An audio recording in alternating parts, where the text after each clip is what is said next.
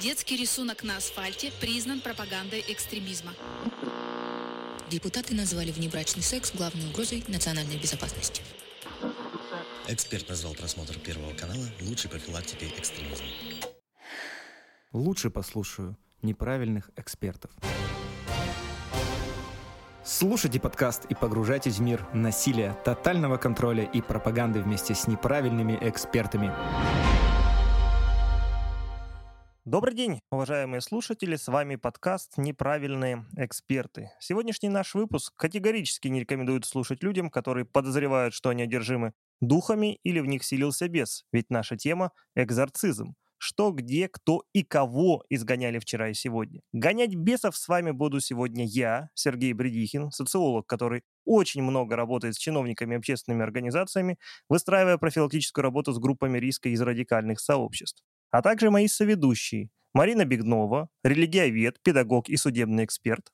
Тому, кто работал в школе, никакой экзорцизм не страшен. Михаил Вершинин, социальный психолог и консультант по выводу людей из сект и радикальных организаций. Я хочу что-то демоническое тут сказать, но промолчу, потому что за это еще срок дадут. И Елизавета Щетинина, религиовед, которая много взаимодействует с учебными заведениями и изучает агрессивные субкультуры. Будем перебивать хоррор в новостной повестке альтернативным хоррором.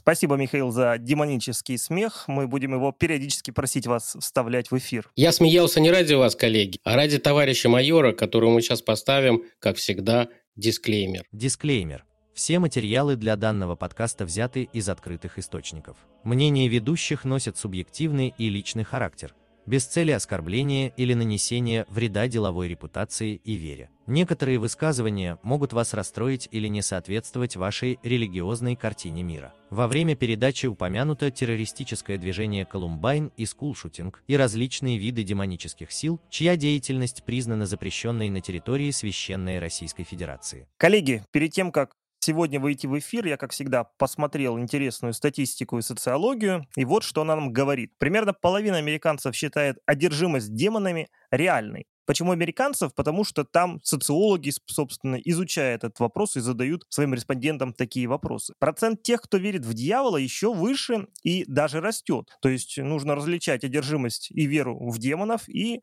веру в дьявола. Так вот, согласно опросам Гэллопа, число тех, кто верит в дьявола, выросло с 55% в 90-м году до 70% в 2007. То есть больше, чем две трети американцев всерьез верят в дьявола. В 2018 году официальный католический Полицейский экзорцист Индианаполиса, видимо, есть такая должность, получил 1700 запросов на свои услуги. В этом штате зарегистрировано 70 консультантов по экзорцизму от разных вероучений. И еще одна цифра. В 2011 году в США было менее 15 известных католических экзорцистов такого федерального, скажем, уровня. А на сегодня их число составляет до 100 человек. То есть экзорцизм сегодня весьма популярен. Большинство из нас, тем не менее, знакомы с этим явлением в основном по фильмам. Например, я всегда вспоминаю классический фильм 73 года «Изгоняющий дьявол». Михаил, как известный киноман и книгофил, наверняка может рассказать немало интересного про феномен экзорцизма в кино и книгах. Когда я еще не готовился, погрузился в эту тему, хотя взращен на разных сериалах и фильмах, сегодня про все про них я говорить не буду, но нужно понимать, что Голливуд давно погружен по самую шею, сердце или Библию в различную оккультную практику.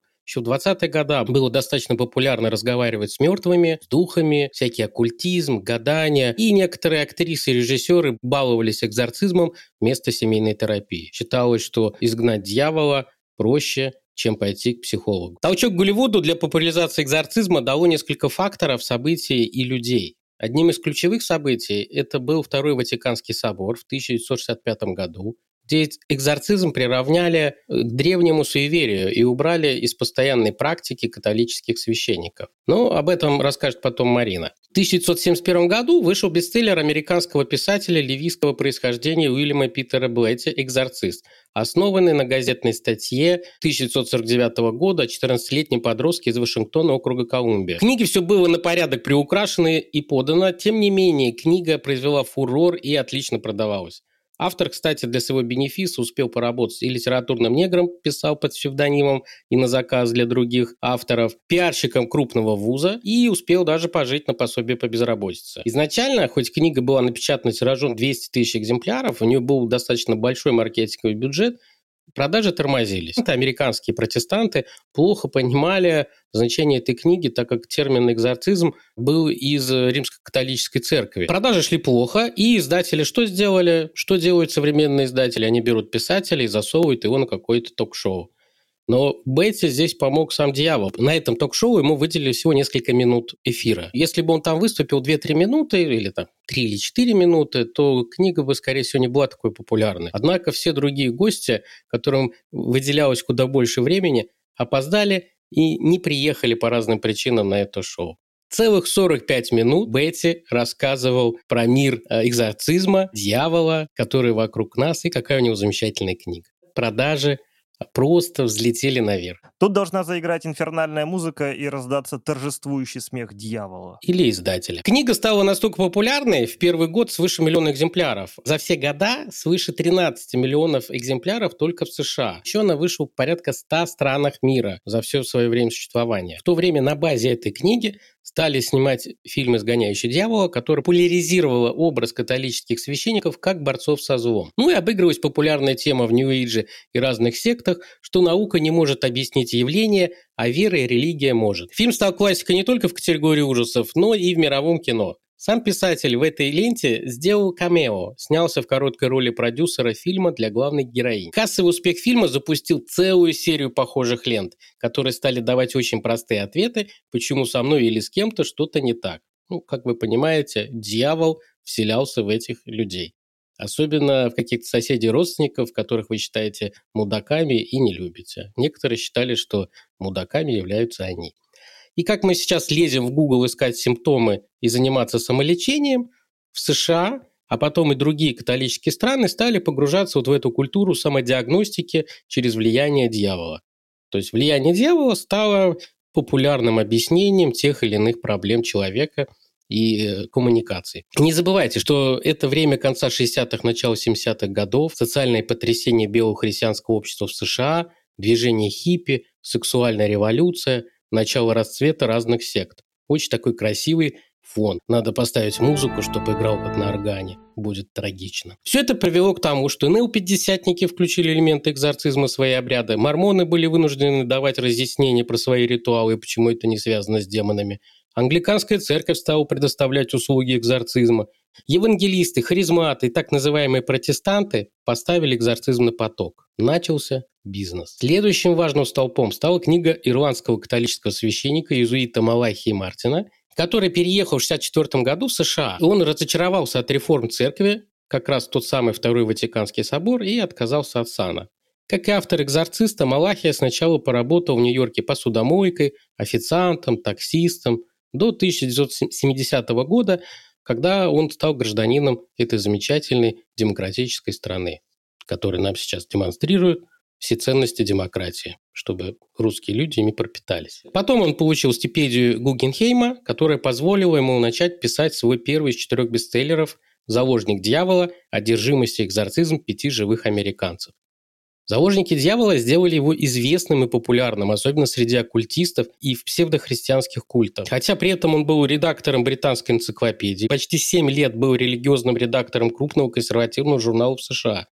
И это не мешало популярности его в уже научных и паранормальных сообществах. Если взять его какую-то теоретическую основу, которую он пытался э, активно популяризировать, он э, выделяет следующие стадии одержимости. Первый пункт – момент проникновения злого духа. Второй – стадия ошибочных суждений жертвы о жизни, совершение безнравственного выбора. Третий пункт – добровольная передача жертвы контроля над собой злому духу. И четвертый пункт – полная окончательная одержимость. Мартин подчеркивает, что одержимость не может произойти без согласия со стороны жертвы, хотя бы даже подсознательно. Это безумно похоже на классическую четырехстадийную модель Берона, которая описывает процесс индоктринации человека в культ культе.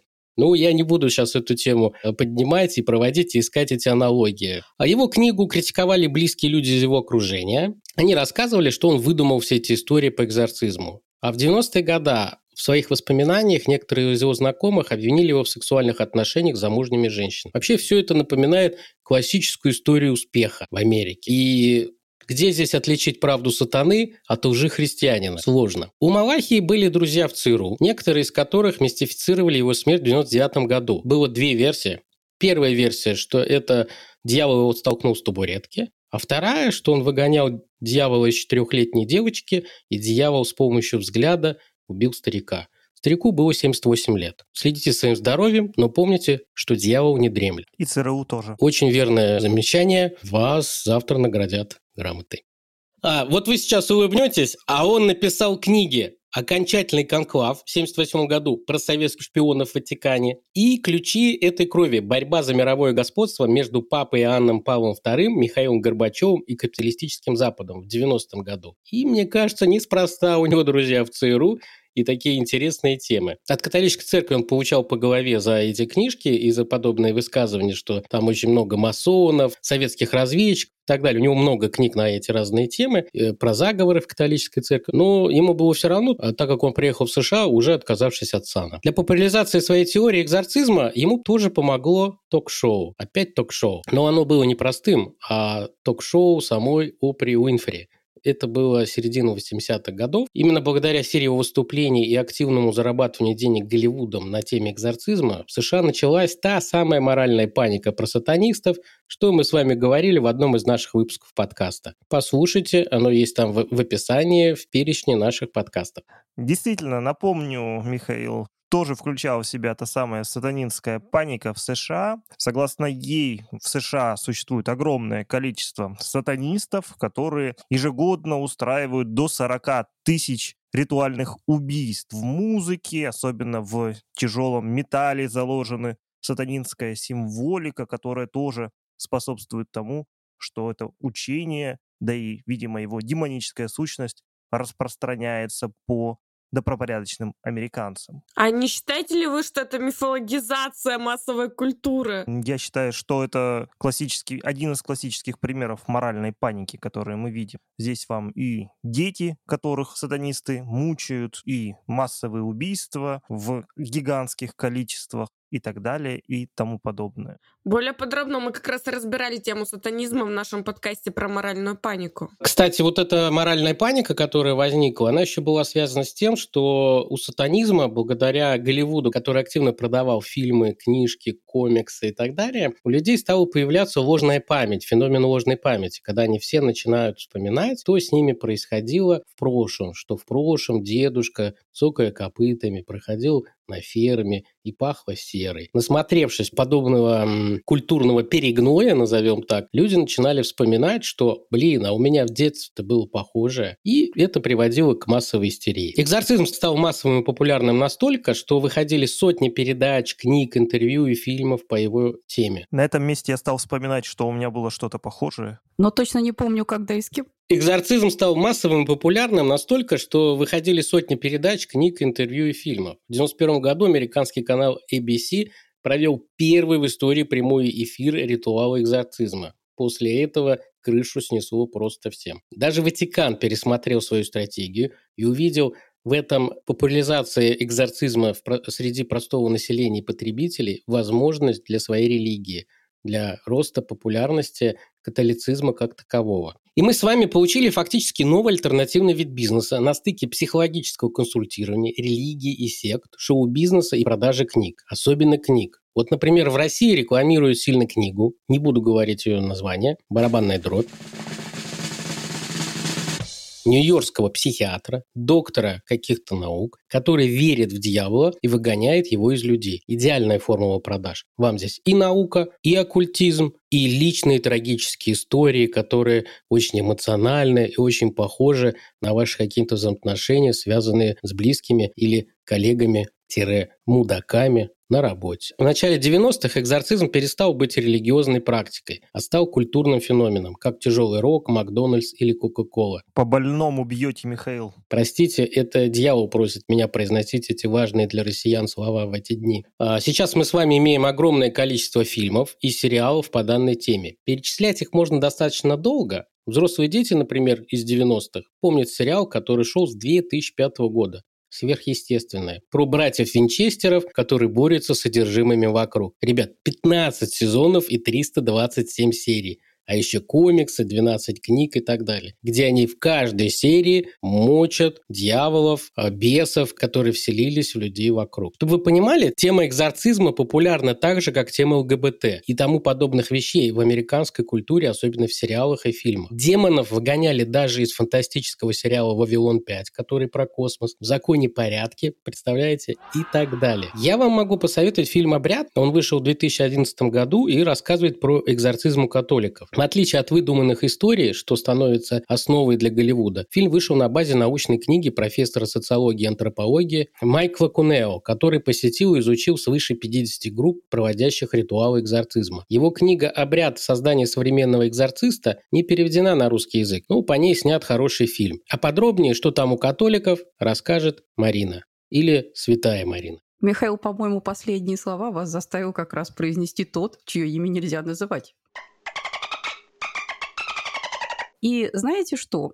А, на самом деле самым известным э, гонителем демонов на сегодняшний день является отец Габриэля Амор, главный экзорцист Ватикана, который, по его словам, за 30 лет провел десятки тысяч эффективных обрядов. На самом деле главным экзорцистом он стал в 1986 году, когда кардинал Уго Палетти назначил его главным заклинателем римской епархии. Таким образом, он стал а, самым официальным экзорцистом в мире. Как уже сказал Михаил, Ватикан довольно быстро оценил э, перспективы экзорцизма для популяризации, прежде всего, своих религиозных верований. И а, в 1999 году Ватикан выпускает официальный документ, регулирующий деятельность священников-экзорцистов. Последняя редакция этого документа датируется аж 2004 годом. Естественно, что предполагалось, что экзорцисты в первую очередь должны опираться на доказательную медицину, и э, они должны исключить физ- психические и физические заболевания страждущего, и только после этого приступать к ритуалам. Отец Габриэля Мурта провел от 7 70 до 160 тысяч экзорцизмов. Точное число он а, назвать затрудняется. А, за день иногда он проводил до пяти случаев изгнания демонов, но при этом утверждает, что не каждый сеанс был на самом деле а, сеансом, связанным именно с реальной одержимостью. А по его словам, не более 100 случаев были э, в реальном столкновением с дьяволом. Все остальное это были психические заболевания, что косвенно подтверждает версию наших коллег э, в отношении моральной паники. Вот, кстати, сюжет Э, со странными воспоминаниями из детства, связанными с сатанизмом, по-моему, даже использовали в секретных материалах, если я не ошибаюсь. Аморт рассказывал, что нередко во время его сеансов одержимые левитируют, выплевывают осколки стекла и куски железа. Он даже собирал коллекцию таких артефактов. По его словам, одна женщина изрыгнула кусок транзисторного приемника. Ну, естественно, классические признаки одержимости здесь, безусловно, присутствовали. А нечеловеческая сила, в некоторых случаях даже левитация. Но а, сразу сразу отметим, что на самом деле он считал самым важным для оценки того, э, кто находится перед ним, психически больной или все-таки одержимый, последствия деятельности человека. А в соответствии с католической доктриной он утверждал, что одержимый дьяволом стремится причинять людям зло, зло как можно более изощренное и неестественное. И а, поэтому, в общем-то, оценивая свою деятельность, он говорит о том, что он не только помогал психически больным, но и избавлял мир от э, самого настоящего зла. И, а, кстати, его достаточно большая популярность привела к тому, что он стал высказываться, ну, как это принято обычно, а, и по тем вопросам, которые прямо не входили в его профессиональную компетенцию. В частности, он говорил о том, что существует даже произведение культуры, одержимые злом. Например, он считал таким произведением Гарри Поттера, считал, что одержимыми злом могут стать целые нации. В частности, как раз он говорил о том, что немцы во время Второй мировой войны а, были практически поголовно поражены бесами. В контексте сегодняшнего дня мне интересно было бы, конечно, послушать его мнение, но отец Габриэля Амурту умер а, в 2016 году. Есть очень важный вопрос. От вашего ответа зависит ваша дальнейшая судьба. Можно ли считать, что поклонники Навального, которые любят Гарри Поттера, имеют отношение к заговору сатанистов. Э, Михаил, вы сейчас спрашиваете мою личную точку зрения или точку зрения а, отца Габриэля Аморта? Как у вас, у инквизиторов кровавого режима все принято? Что вы по поводу этого думаете? Знаете, инквизиторы кровавого режима в основном пытаются придерживаться исключительно научных методик, поэтому вопрос экзорцизма для нас, для нас культур, культурное явление, явление религиозной антропологии и как бы с реалиями вызова демонов не связан. А, боюсь, что с этим вопросом вам предстоит обратиться к нашим духовным коллегам. Я имею в виду духовным коллегам по инквизиции. Я думаю, к законодателям, к, росси- к российским законодателям сначала. На самом деле католические экзорцисты присутствуют и в России. А Самый известный католический экзорцист, э, который ведет свою деятельность на территории Российской Федерации, это отец Хосе Мария Вегас, священник из монашеской конгрегации Кларентинов, уроженец Испании. Кстати, не поверите, он кандидат философских наук. С середины 90-х годов он несет служение в России и преподает в единственной католической семинарии. Он считает, что экзорцизм – это сакраментальное служение, в котором церковь через священника, действующего с разрешения епископа, изгоняет беса, если очевидно, что человек находится под влиянием дьявола. И для того, чтобы заниматься этим служением, нужно верить церкви, которая говорит, что кроме физического мира существует невидимый мир, и существуют э, сотворенные Богом ангелы, которые, однажды предав его, ведут борьбу с ним. Вот, поэтому они стараются доказать, что Бог не добрый, не всемогущий, из-за этого вредят его творения. Вот. Ну, а если говорить про официальный обряд экзорцизма у католиков, он содержит определенные молитвы. В начальной части читается молитва на освящение воды, после читается псалом, следует чтение Евангелия, после которого можно добавить проповедь. Потом священник возлагает руки на человека, одержимого злым духом, и далее следует чтение символа веры, отче наш, и совершается знамение креста. И вот только после совершения этого достаточно длительного ритуала приступает непосредственно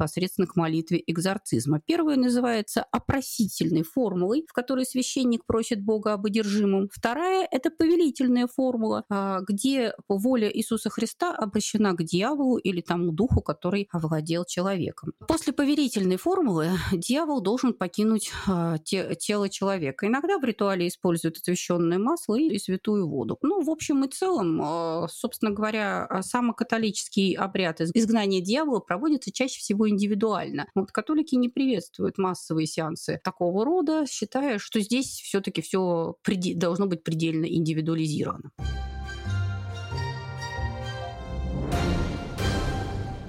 А вот э, о том, как это происходит в православии, мы сегодня послушаем от моей коллеги Елизаветы Витальевны Щетининой. Она все-таки больше имеет дело с реалиями российской действительности, и я надеюсь, что с удовольствием поведает нам об обрядах экзорцизма а, в русской православной церкви. Безусловно, в православии тоже существуют обряды, связанные с экзорцизмом, но я хотела еще обратить внимание на маркетинг в том числе э, подающийся под практиками православного обряда, связанного с экзорцизмом, либо синонимы, о чем мы говорим в православии, это обряды, связанные с отчиткой. Вот буквально только что проанализировала несколько сайтов. Например, у нас есть э, сайты, которые на территории Российской Федерации, э, безусловно, находящиеся в пространстве Рунета, предлагают нам пройти обучение связано с становлением экзорцизма.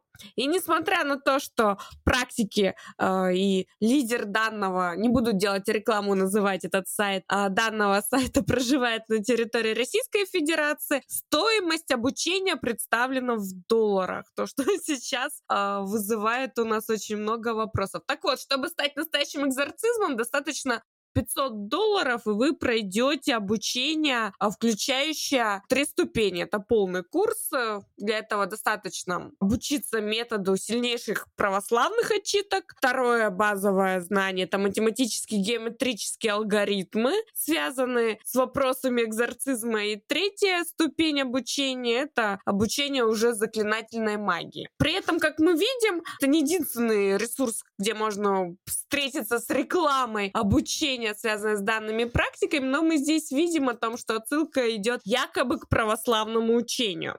А диплом государственного образца выдают? Лицензия, да, лицензия Министерства образования и науки. А, обычно ссылаются на то, что это самые настоящие магии, настоящие. Безусловно, если мы будем смотреть ортодоксальную уже традицию, традицию традиционного православия, то термин экзорцизм сменяется на синоним отчитки, церковный чин, в котором произносятся особые молитвы с целью изгнания задержимого человека нечистой силой. Безусловно, все подается не так красиво, красиво, как э, в зарубежном кинематографе, однако такие практики существуют. При этом официальная доктрина Русской Православной Церкви признает э, существование дьявола и демонов, а в начале 90-х годов отчитки становятся весьма популярными и почти никак не контролируются священноначалием и вызывает зачастую у многих раздражение. А, хотел отметить, что буквально в прошлом году вышел сериал, хотя это сложно назвать сериалом, это микросерия, там буквально 15, что ли, или 20 минут серии, такой формат, формат «Отец Сергий». Это отечественный сериал, где э, спившийся бывший священник, который выглядит как какой-то рокер, ищет убийц, которые оказываются всякими лешами, вурдалаками, вампирами, и вместе их с милиционером убивает, а потом приносит какие-то их кусочки, и за это ему в православной церкви какая-то матушка, которая скрывается под видом православной церкви, а там, на самом деле, какой-то орден, который борется давно со злом, выделяет ему из банки какие-то деньги. Вот такой достаточно популярный, очень хорошо зашел. Более того, в 2021 году митрополит Иларион в одном из интервью рассказал о разработке межсоборным присутствием документа, регламентирующего практику экзорцизма. И вместе с тем Иларион еще раз подчеркнул, что в православной церкви отношение к практике экзорцизма очень осторожное, так как это, как правило, связано с нездоровым интересом к миру демоническому. Бывает здоровый интерес к демоническому миру. А вот сатанисты вам не скажут, что этот интерес нездоровый. В публичном поле это выходило крайне редко. Например, когда экзорцистов запрещали в служении. Последний год мы наблюдали за процессом, связанным с отцом Сергием Романовым, например, против которого было возбуждены уголовные дела. Собственно, именно после резонанса, связанная с отцом Сергием, и началась активная регламентация вообще в публичное пространство стали выходить темы, связанные с экзорцизмом в Русской Православной Церкви. Если мы посмотрим, что на сегодняшний день обряды изгнания демонов, они также продолжают активно использоваться в различных православных храмах, но зачастую это практика носит частный характер. Например, вы знаете, что в этом храме принимает батюшка или там настоятель такой-то, и он вам поможет справиться с какой-то проблемой. И не всегда, безусловно, в контексте официальной деятельности Русской Православной Церкви эта практика вообще выходит в такое информационное пространство. Номера лучших экзорцистов вы услышите в конце передачи. Обращайтесь только к ним, проверено. А, кстати, в моей практике э, был случай, когда фигурантка одного из уголовных процессов по делу об оккультизме и колдовстве а, как раз была одной из постоянных посетительниц подобных сеансов э, изгнания бесов. Довольно любопытно, да, то, что эти сеансы ей неплохо подходили. Не могу сказать, насколько распространена данная практика, но вот конкретный совершенно кейс. Каждую весну и осень, Марин. Да, и вот здесь самое интересное, что э, можно отметить сближение практик экзорцизма в православии и психиатрии. Мы часто сталкиваемся с феноменом, в том числе и православных психологов. А вот в семнадцатом году патриарх Кирилл говорил, что изгнание бесов помогает людям с психиатрическими заболеваниями. По его словам, специалисты в области психиатрии сталкиваются порой с такими психическими явлениями, которые нельзя объяснить болезнью. Мнение специалистов, которые средства массовой информации просили прокомментировать слова патриарха, разделились. Кто-то счел очистку средневековой практикой, а кто-то признал, что в некоторых случаях она нужна и помогает. Так главный психиатр Петербурга Александр Сафронов в своем интервью отметил, что в научном центре Института психиатрии РАН есть лаборатория, которая занимается исключительно вопросами взаимодействия официальной психиатрии и Русской Православной Церкви.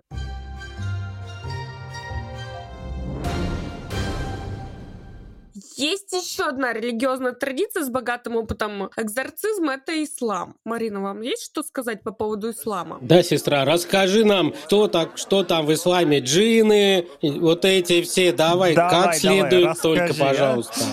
Бесы, бесы вас! Паранджу можно снять.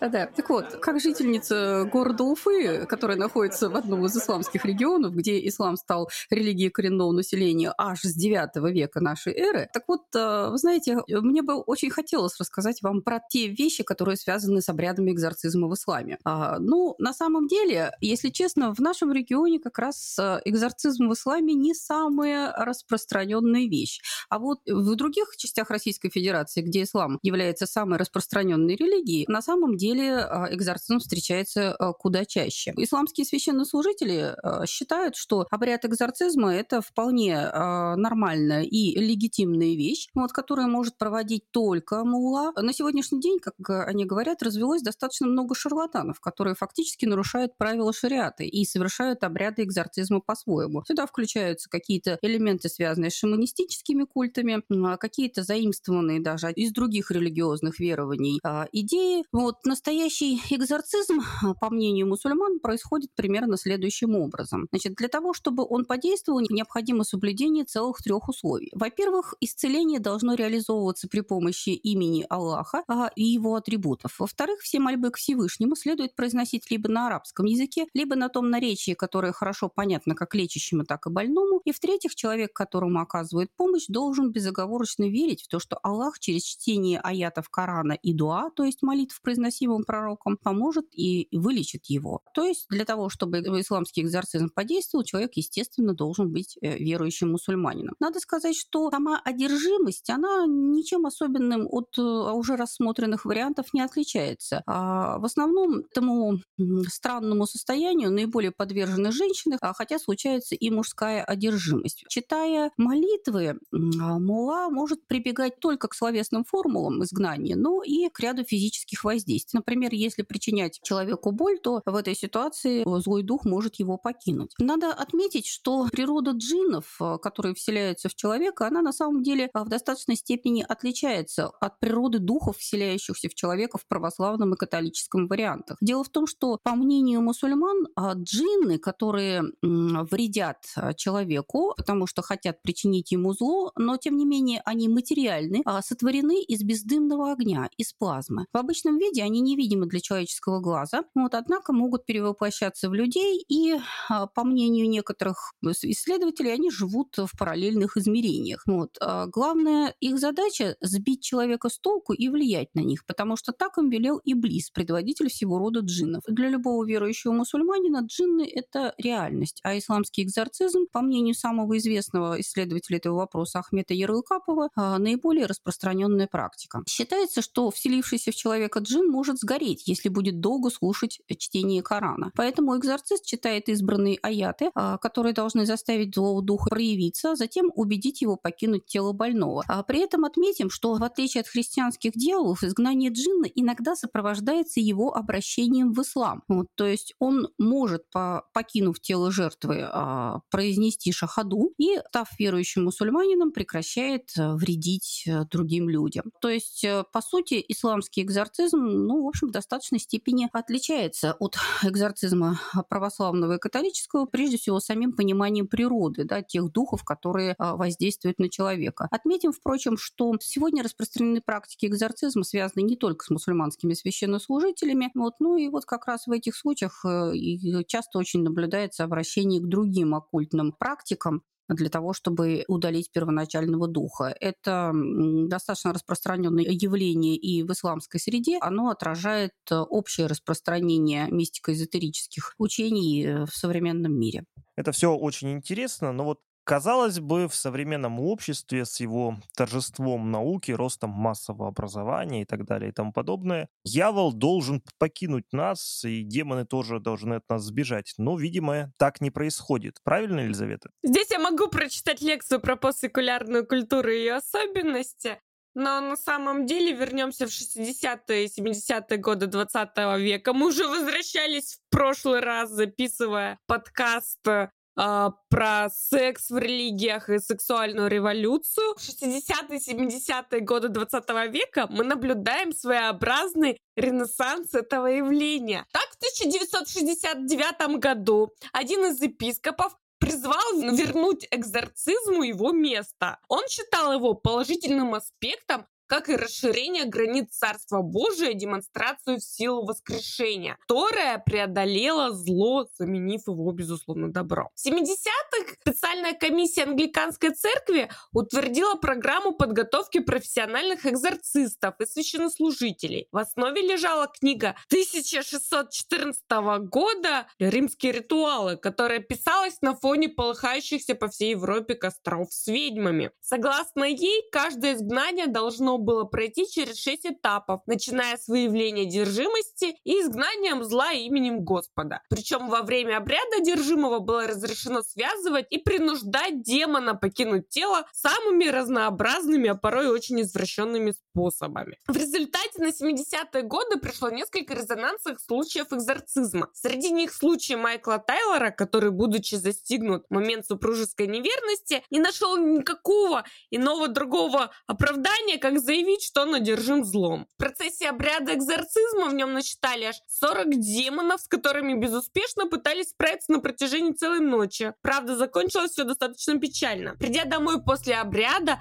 Майкл набросился на жену. Он выдавил ей глаза, вырвал язык и голыми руками разорвал лицо в клочья так, что был виден только череп. Веселые истории на ночь от Елизаветы. Чем же можно объяснить этот ренессанс экзорцизма? Ряд исследователей полагает, что в этот период традиционные религии начинают терять свою популярность на фоне расширяющего религиозного плюрализма. Люди все чаще обращаются к буддизму, трансцендентным медитациям или уходят в различные религиозные культы. Поэтому, чтобы повысить собственную популярность, католицизму и протестантизму необходим был своего рода вау-эффект, заключенный в обряде экзорцизма. Другое объяснение – это э, наша любимая тема, связана с моральной паникой относительно наличия обширного заговора сатанистов в соответствии с распространением сопутствующей веры в одержимость дьявола. Мы уже сегодня неоднократно говорили про популярность и стереотипность вопросов, связанных с экзорцизмом. Сегодня вера в одержимость дьяволом является уделом ультрарелигиозной группы психически нестабильных личностей. А среди последних есть и те, кого называют скулшутерами. Движение, ныне запрещенное в Российской Федерации, признанное террористическим. А среди скулшутеров есть те, кто считал, что в их доме живут демоны, которые хотят причинить им зло. А среди них также были те, кто отражал в своем манифесте заявление о том, что они являются богом и дьяволом в одном лице. При этом есть мнение экспертов о том, что потенциально скулшутером становятся именно те, кто одержим дьяволом. При этом ни одно ни отечественное, ни западное исследование данные аспекты не было нигде не изучено, не зафиксировано. В связи с этим хотелось спросить мнение Михаила Михаила как психолога. Как можно объяснить данную одержимость?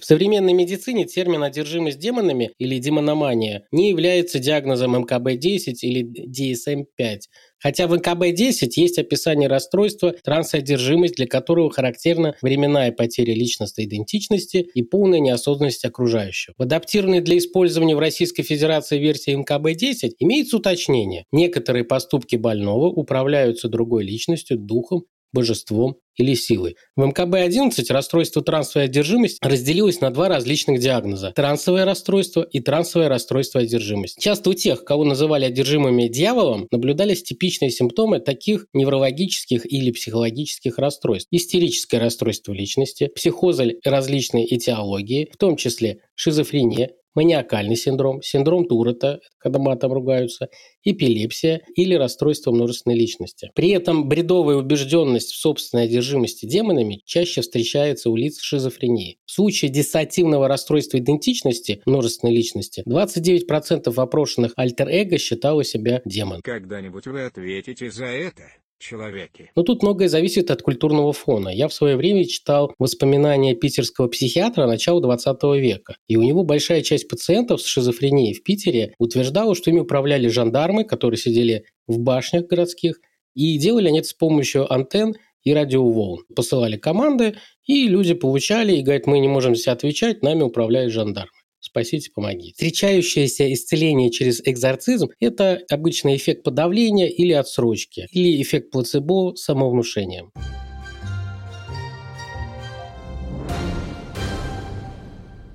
Ну что же, дорогие друзья, как мы поняли, с вами экзорцизм – это явление не только далекого прошлого, но и нашей современной реальности. Это явление как культурное, существующее в масс-культуре, фильмах, книгах и так далее, так и явление реальной религиозной жизни в ряде традиционных религий. Большая часть экзорцистов призывает различать психические заболевания и реальные, по их мнению, случаи одержимости бесом и дьяволом. В то же время ученые связывают существование экзорцизма с наркотиками или психическими заболеваниями. Безусловно, тема экзорцизма обширна. Сегодня мы затронули лишь некоторые ее аспекты. Более подробно вы, как всегда, сможете ознакомиться в списке литературы, который Михаил, как известный книга Люб, вам сейчас и озвучу. Как-то меня сегодня и книгофилом, и книголюбом, я даже не знаю, вокруг сатана. Вообще подобрать книги по этой тематике достаточно сложно. Я долго-долго искал, у себя на полочке только одну книгу нашел, другие спрашивал коллег. И вот что я вам могу посоветовать. Есть интересная книга французского историка Жоржа Минуа «Дьявол», где он рассказывает о феномене дьявола его влиянии на религию, культуру, историю становления христианского общества до современного времени. Чтобы вы понимали, это очень достаточно интересный автор, он пишет разные книги. Одна из его книг, например, называется «Священник и врач. От святых целителей до биоэтики». То есть он достаточно широко рассматривает эту проблему. А другой француз, культуролог Жан-Клод Фрер «Сообщество зла или дьявол вчера и сегодня». Это достаточно специфическая книга культуролога и историка, который рассказывает, как зарождались люциферианские сообщества, как они находили свое место в борьбе с христианскими институтами власти и религии. Следующую книгу мы уже говорили про этих авторов. Это Олег Ивик. На самом деле это два российских автора, которые пишут великолепные исторические книги. В прошлом выпуске про секс в сектах мы рекомендовали их книгу. В этом выпуске тоже порекомендуем. Их книга называется «Вокруг того света. История и география загробного мира». Они рассказывают о представлениях о загробном мире, о разговоре с духами и вселении, в том числе в некоторых культурах, дьявола в тело человека или в тело мертвого человека. То есть они это рассматривают с точки зрения разных культуры стран, исторических практик. И есть великолепная заметка Ильи Цуканова «Изгоняет демонов, как экзорцизм прошел путь от шаманских практик до церковного шоу-бизнеса». А нам остается пожелать вам душевного здоровья и крепости в отражении демонических атак. С вами были неправильные эксперты. Не забывайте следить за нашими выпусками и, конечно, подписывайтесь на нас в социальных сетях и телеграм-канале. Спасите вашу душу. Пока. Пока. Пока. Пусть хоррор будет в кино, а не в личной жизни.